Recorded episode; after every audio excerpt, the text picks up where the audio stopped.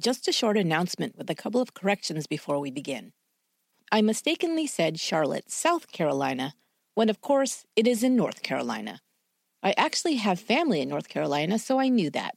But sometimes when you're narrating 8 or 10,000 words, you make a flub. But I apologize to all you Carolinians. Also, if you're in that area, know that I'm thinking of you all this week as you're dealing with Hurricane Florence and hoping that you, your loved ones, and your pets are all staying safe. Now, let's start the show. This podcast details true crime cases. It contains adult themes and may contain descriptions of violence. It is not intended for children. Listener discretion is advised. Thank you for joining me for today's episode of Once Upon a Crime. We're in the series Fast Food Felonies where I detail crimes that are connected to fast food restaurants. Last time, the connection was that the killer, who'd worked at a Taco Bell restaurant, targeted customers and coworkers as his victims. This time, I'll tell you the story of another serial killer who targeted fast food locations around Nashville, Tennessee. The city was terrorized in 1997 as this unknown killer robbed and killed teens and young adults at their place of employment and seemingly at random. He was finally caught when he attempted his most brazen crime kidnapping his own boss. This is Chapter 2 The Case of the Fast Food Killer, Paul Dennis Reid.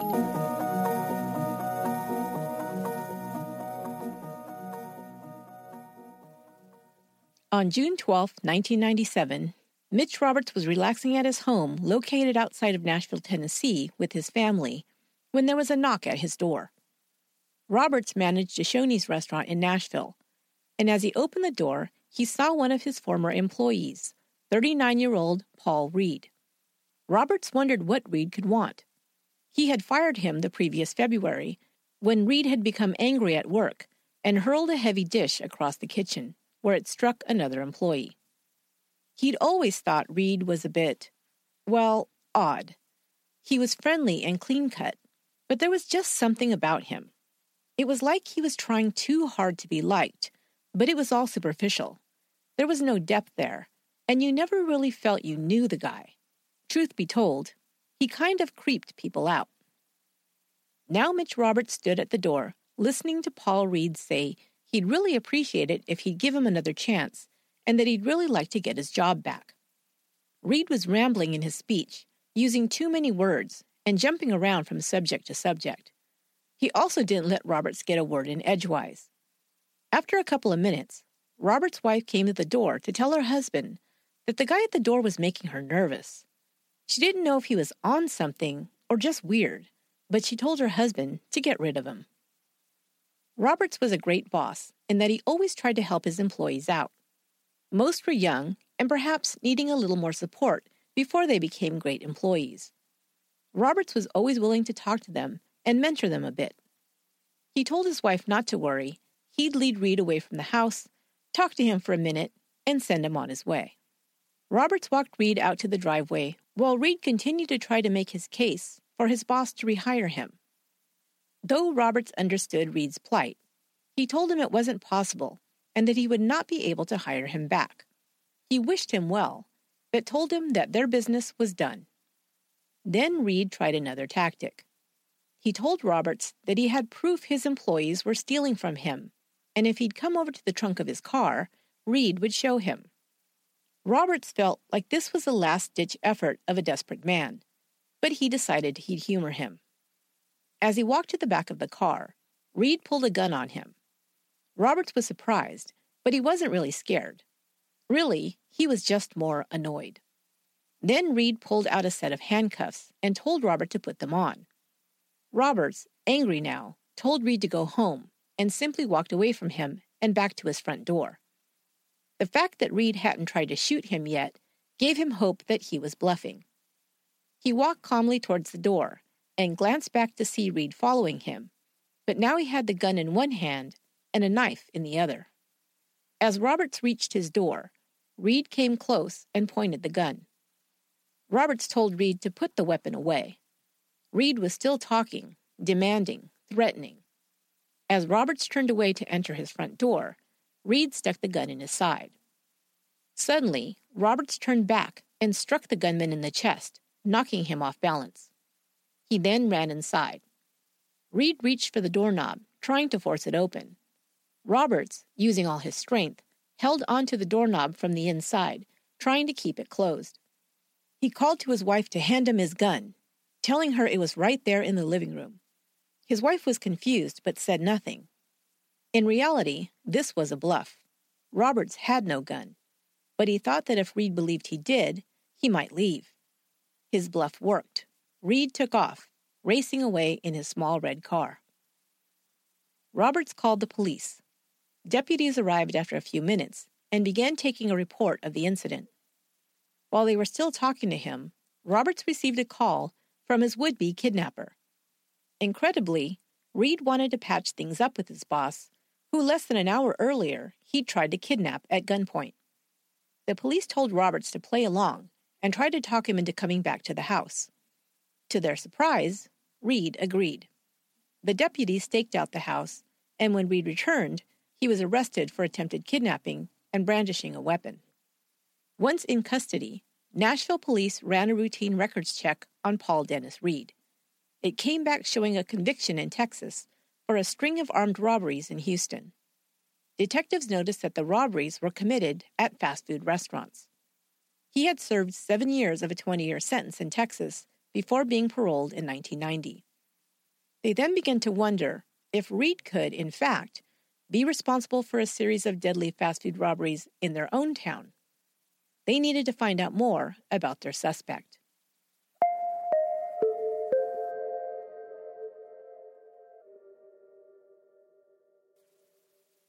Paul Dennis Reid Jr. was born in November 1957 in Fort Worth, Texas. He was the youngest of three and had two older sisters.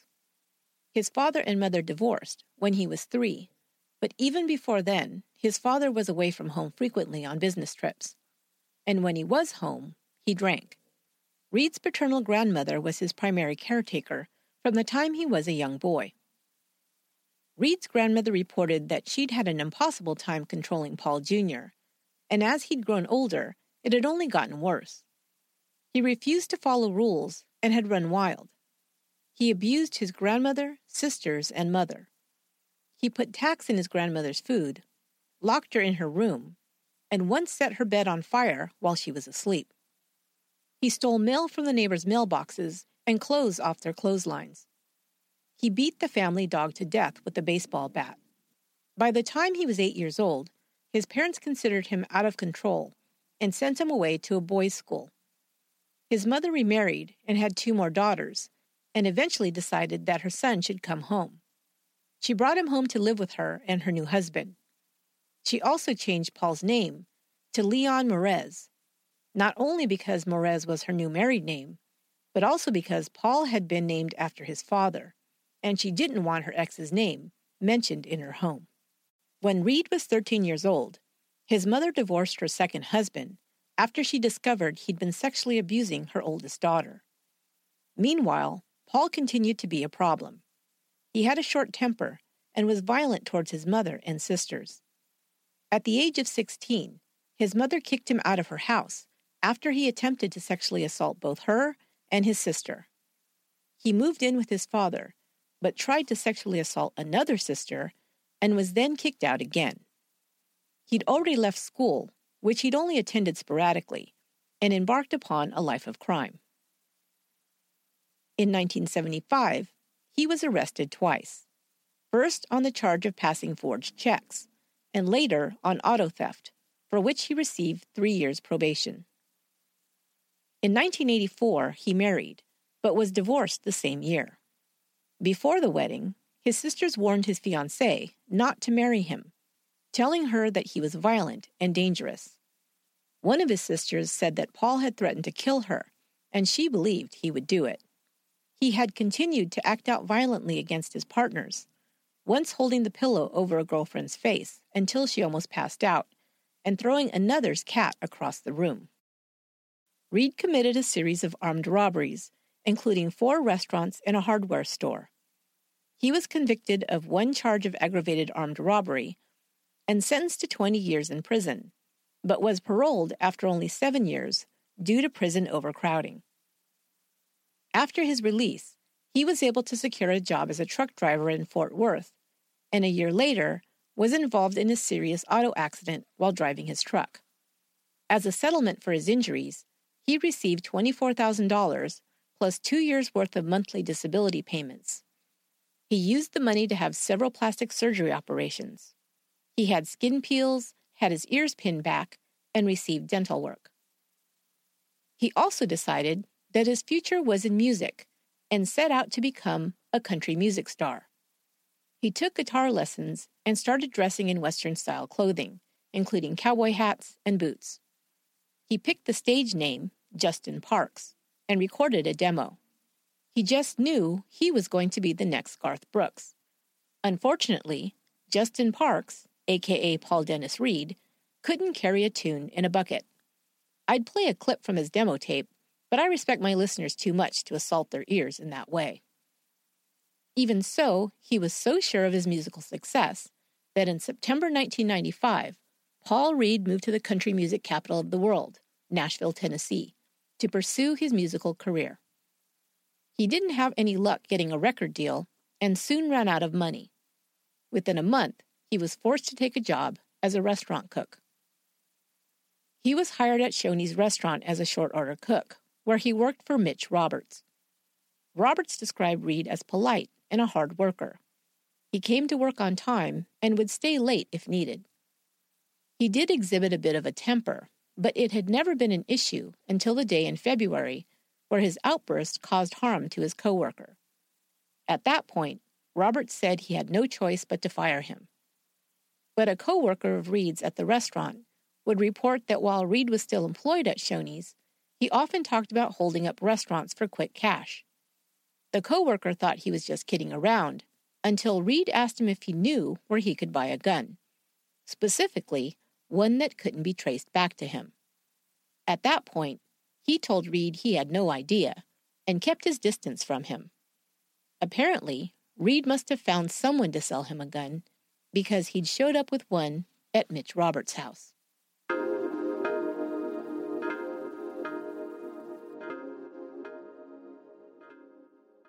The first in the string of robberies at Nashville fast food restaurants took place on a Sunday morning, February 16, 1997. An employee of Captain D's, a fast food seafood restaurant, arrived for his shift just before 10 a.m. and was surprised to find the front door locked. The manager should have already opened the restaurant, but when he peered inside, it was empty.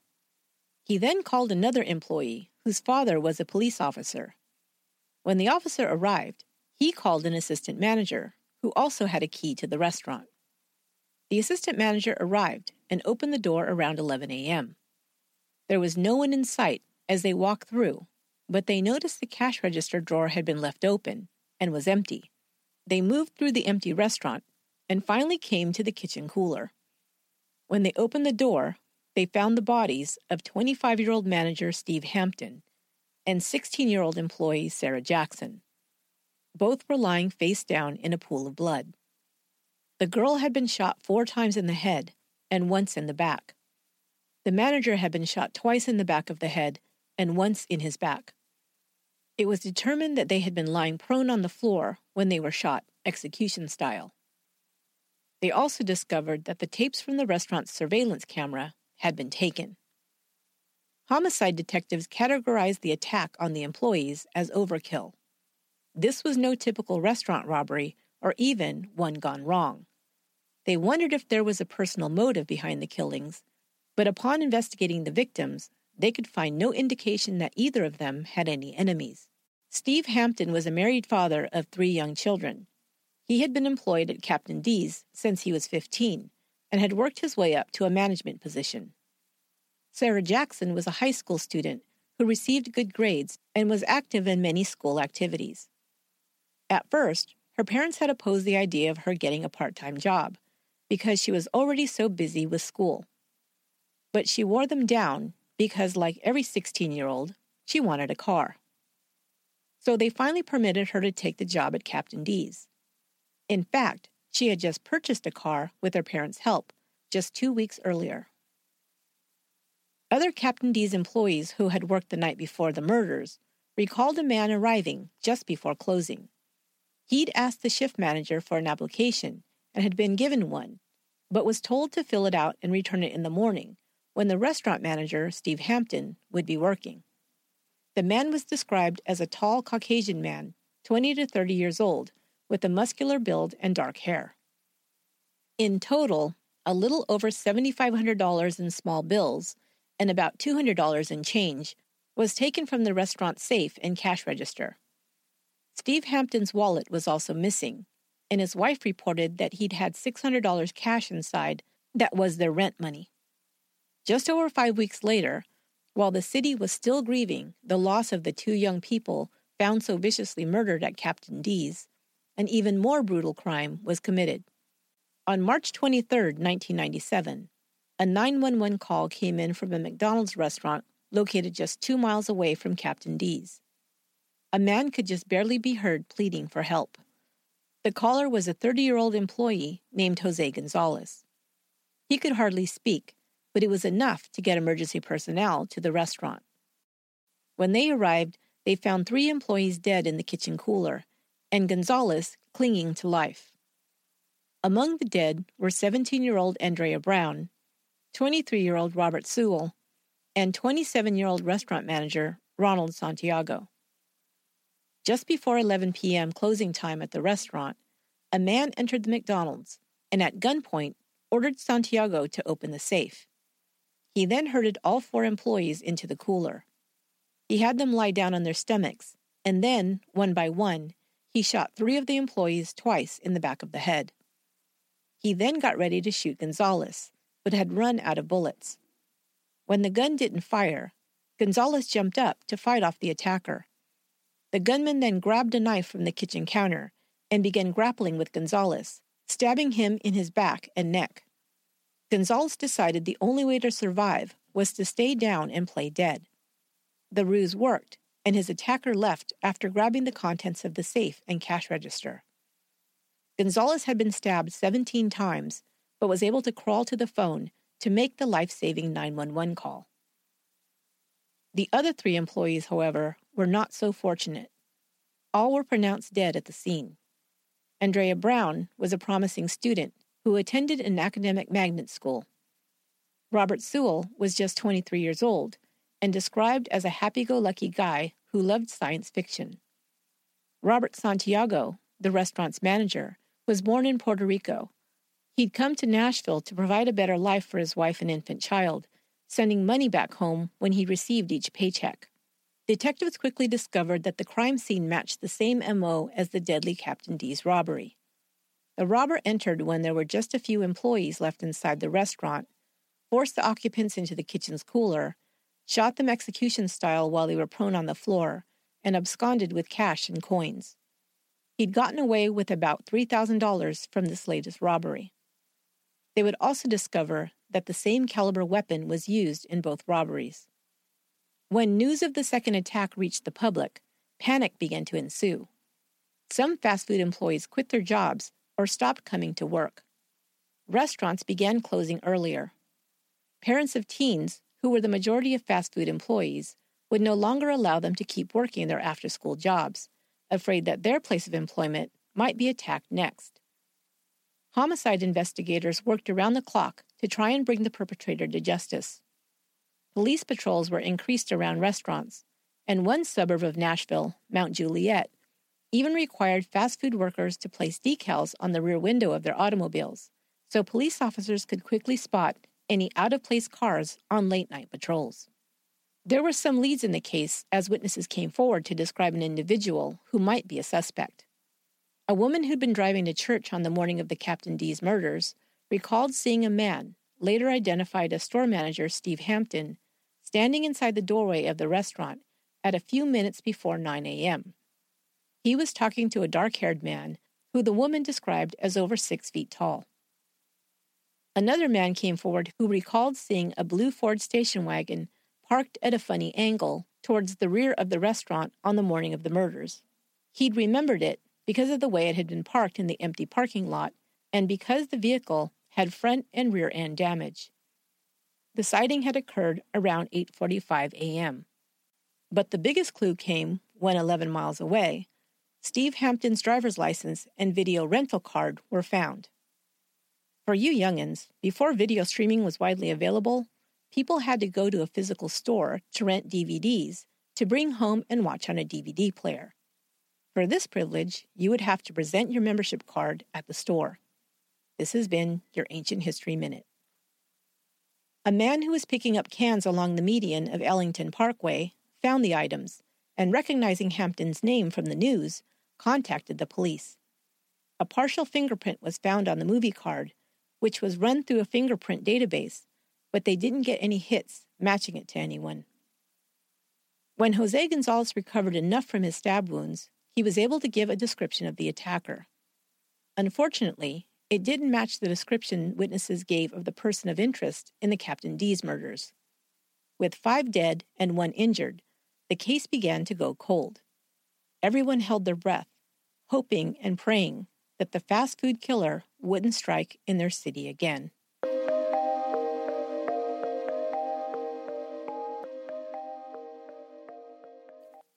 After two robberies in Nashville, there were five dead fast food restaurant employees and one seriously injured. Two months had gone by without another attack, but also without any more solid leads. On April 23rd, Craig Mace arrived at 10 p.m. to pick up his 16 year old sister Michelle from the Baskin Robbins ice cream parlor in Clarksville, Tennessee, which is about an hour north of Nashville. Michelle was helping the shift manager, 21 year old Angie Holmes, to close the store. But when Craig arrived, the restaurant was empty. His sister and Angie were nowhere to be found. He called 911. Police arrived at 1045 and found no signs of a struggle. However, the restaurant safe was discovered open, and both it and the cash registers were empty of money. The public feared the worst, and a wide search was conducted for the two missing women. The next day, a grim discovery was made. Three miles away, at Dunbar Cave State Park, a man reported a body floating face down in the lake. When investigators arrived, they identified the body as Angie Holmes. Her hands were tied behind her back, and she was still wearing her Baskin Robbins apron. Angie was a nursing student with oh a 4.0 GPA. She was married and the mother of a young child. She had been stabbed and her throat slashed. The cut to her throat had been so vicious that she was nearly decapitated. In the woods, a hundred feet away, lay the body of Michelle Mace. The high school student who aspired to be a writer and photographer may have tried to flee from her attacker. She may have broken away from him and made it a short distance into the woods before she was overtaken. She had been stabbed multiple times, and her throat had also been cut. Authorities now believe they had a serial killer targeting fast food restaurants in and around the Nashville area. There were now seven dead in 10 weeks' time. Police departments launched an all out effort to catch the killer, including placing officers disguised as fast food workers inside restaurants around the city. But their wait for the next robbery was in vain. Six weeks passed uneventfully. Then, on June 12th, police were called to Mitch Roberts' house where they apprehended 39 year old Paul Dennis Reid Jr. After running his record and discovering he was recently paroled from a Texas prison for a series of fast food robberies, they began investigating him as a possible suspect in their three open cases. When Reid was taken into the station and questioned by detectives, the first thing they noticed was that he never stopped talking. It seemed that his primary motivation was to convince the officers that he wasn't a bad guy. When they went over his record and conviction for robbery, he assured them that his past convictions had all been a result of things blown out of proportion, and anyway, he was a changed man now.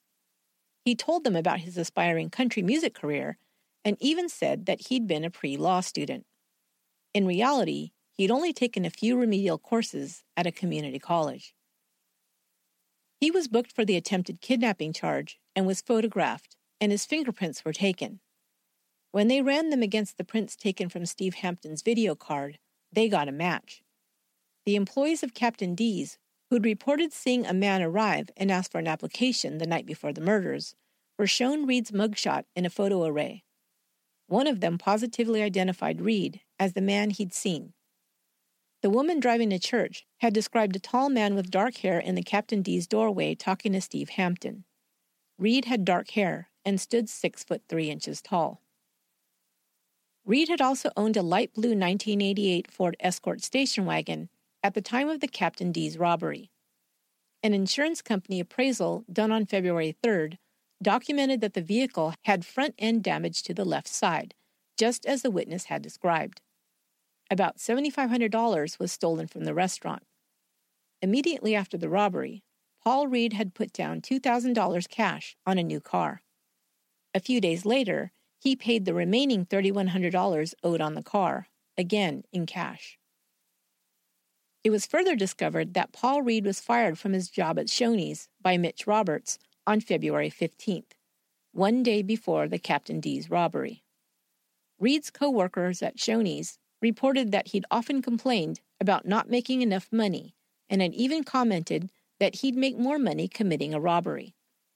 Another acquaintance told police that when he'd run into Reid after February, he seemed to have come into a windfall because he was asking his advice about investing in the stock market. With the fingerprint evidence, the eyewitness identification of Reid, as well as the car description matching Reid's car, investigators thought that he looked good for the Captain D's murders. But they still had to determine if he'd been involved in the other two robberies and the five other murders. Reid still adamantly denied that he had anything to do with any of these crimes.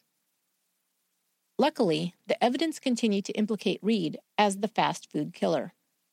Jose Gonzalez, the only survivor of the McDonald's murders, was able to positively identify him as the man who attacked him with a knife and shot his three coworkers execution style. Jose's testimony would be crucial in court to put Reid away for this robbery murder. Hundreds of dollars in coins were taken in each of the robberies. At Reid's home, four one gallon jugs full of coins worth over $1,000 were found in a closet. The Baskin Robbins robbery was a far distance away from the other Nashville area crimes. Charges on Reid's gas card put him in the area of Clarksville on the night that Angie Holmes and Michelle Mace were abducted and murdered. One of the last customers to leave the ice cream shop just before closing reported seeing a shiny red car pull into the parking lot as she was on her way out. Reid's new car was a red Ford Escort. Reid was also tied to these murders through forensic evidence, as hair and fiber analysis had determined that the two young women had been inside Reid's car. Finally, a pair of Reid's shoes were found to have traces of blood from both Michelle Mace and Angie Holmes. The city could now rest easy, as it was clear that Nashville's fast food killer had been caught.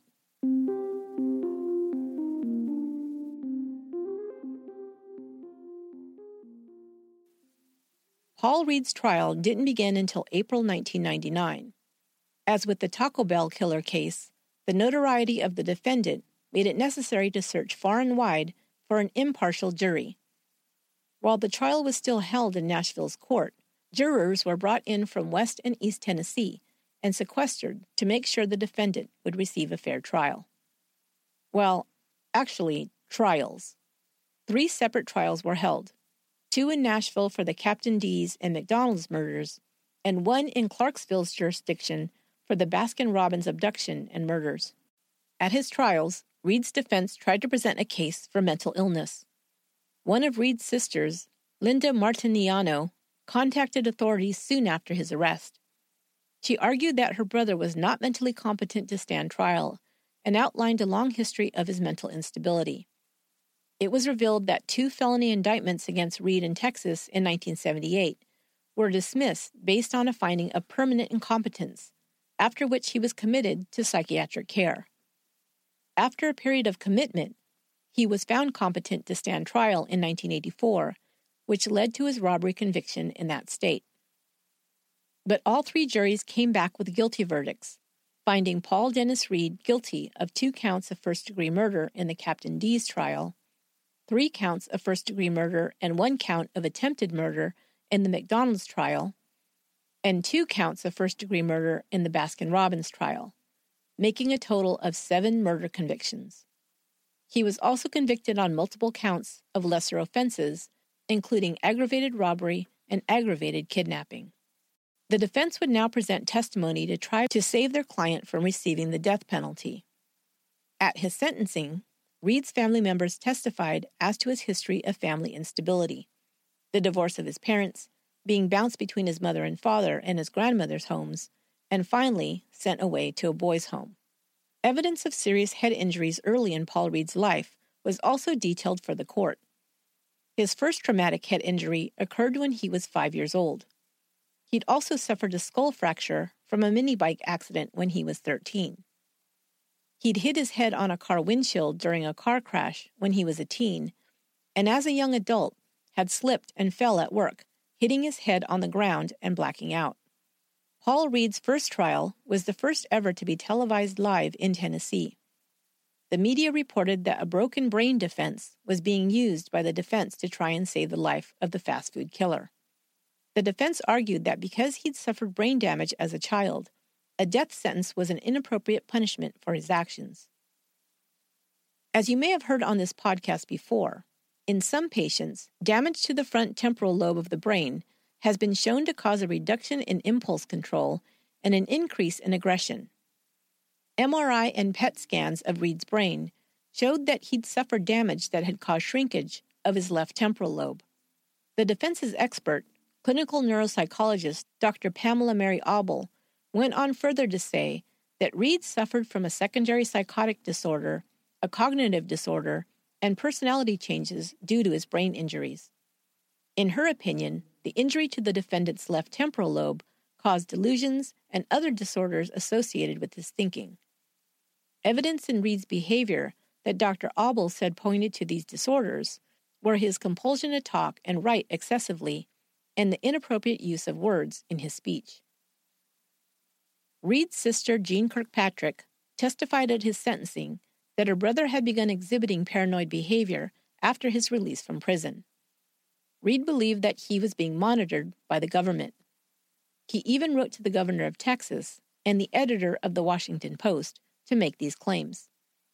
However, Reid was administered a battery of psychological tests, including the MMPI and a Rorschach personality test, and none revealed evidence of any psychosis.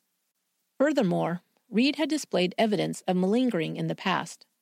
For example, the prosecutor at his trial in Texas testified that during his competency hearing, Reid displayed bizarre behavior, such as shooting pieces of paper in the air with a rubber band, falling over in his chair, and making a paper hat and placing it on his attorney's head during court proceedings. All this was done in the presence of the jury. When he was found guilty and sent to prison, he subsequently wrote a letter to the prosecutor apologizing for his behavior and admitting that he wasn't crazy. At the same time, he asked the prosecutor for help in getting his sentence reduced.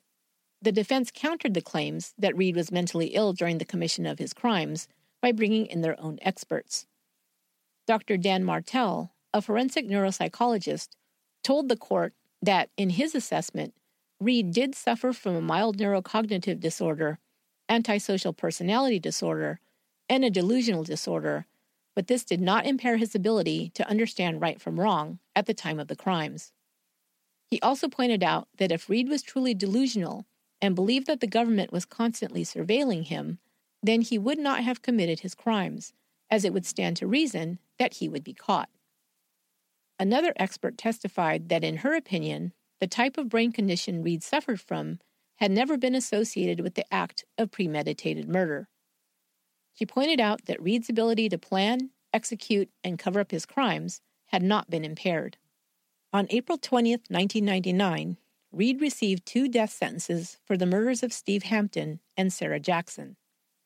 In total, he would receive seven death sentences at the conclusion of all three trials, the most ever handed down to one defendant in the state of Tennessee at that time.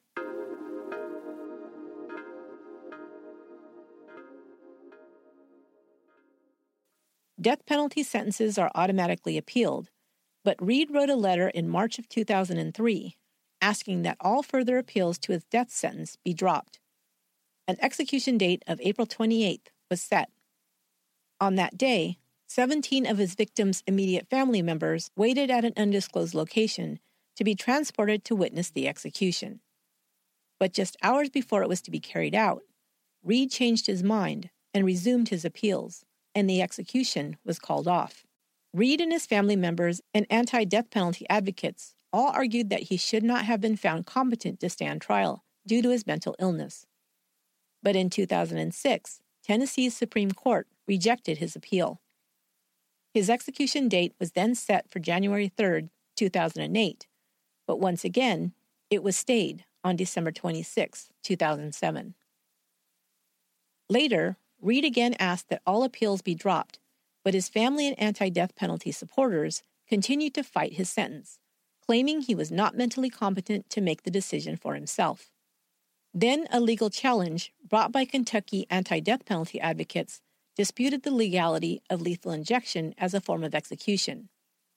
As a result, all states using that method, including Tennessee, were required to stay all executions until the U.S. Supreme Court made its ruling. In 2008, the Supreme Court upheld the legality of executions by lethal injection, and Tennessee immediately began appealing stays. However, the backlog of cases would draw out Reid's execution date for several years. In September 2013, Paul Dennis Reid was admitted to Nashville General Hospital, suffering from pneumonia. Two weeks later, on October 1st, he was pronounced dead due to complications of pneumonia, heart failure, and respiratory illness. He was 55 years old. Doyle Brown, whose 17 year old daughter was killed during the McDonald's robbery, simply said, Glad he's dead. I wish it had happened through the justice system several years ago instead of him just getting sick and dying. But it's done, and I'm good with that. Sarah Jackson's father said, The guy who did it, he's gone, and he's not going to hurt anyone else. This is closure for us.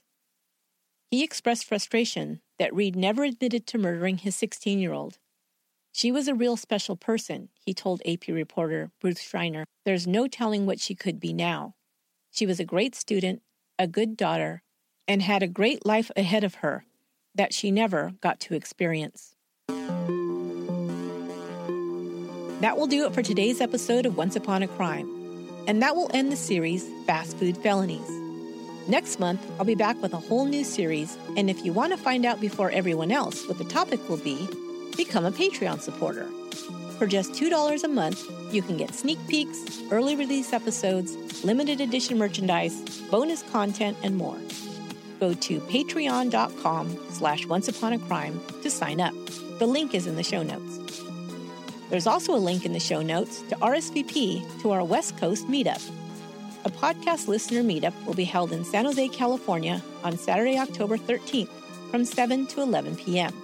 Come out to the V Bar at the Hotel Valencia at Santana Row. I'll be there, and I'm proud now to announce more special guests. Michael from the True Crime Guys will be there to rep their show in their first ever, I believe, NorCal meetup. Also, the one and only Yolanda from the Not Perfect or Functional podcast, also known as My Baby Sister, will also be on hand. And hey, we may even serve pizza with ranch. Just kidding. There may be more guests announced, so check the Facebook page for updates. And as always, until next time, be good to one another.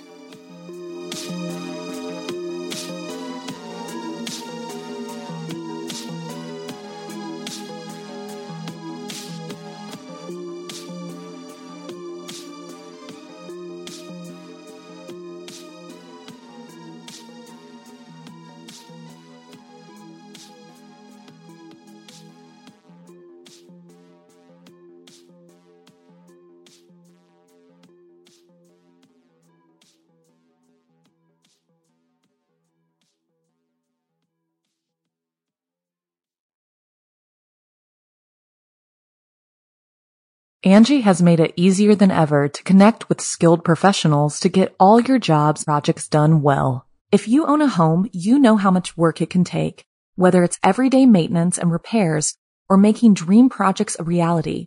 It can be hard just to know where to start, but now all you need to do is Angi that and find a skilled local pro who will deliver the quality and expertise you need. Angi has over 20 years of home service experience and they've combined it with new tools to simplify the whole process.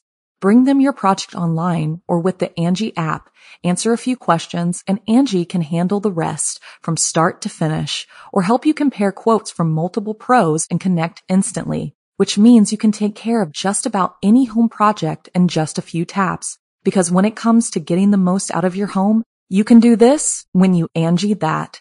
Download the free Angi mobile app today or visit Angi.com. That's A-N-G-I dot com. You can live out your MasterChef dreams when you find a professional on Angi to tackle your dream kitchen remodel. Connect with skilled professionals to get all your home projects done well. Inside to outside, repairs to renovations. Get started on the Angi app or visit Angi.com today. You can do this when you Angi that. The mm-hmm. Angie's list you know and trust is now Angi, and we're so much more than just a list. We still connect you with top local pros and show you ratings and reviews, but now we also let you compare upfront prices on hundreds of projects and book a service instantly. We can even handle the rest of your project from start to finish. So remember, Angie's list is now Angi, and we're here to get your job done right. Get started at Angi.com. That's A N G I, or download the app today.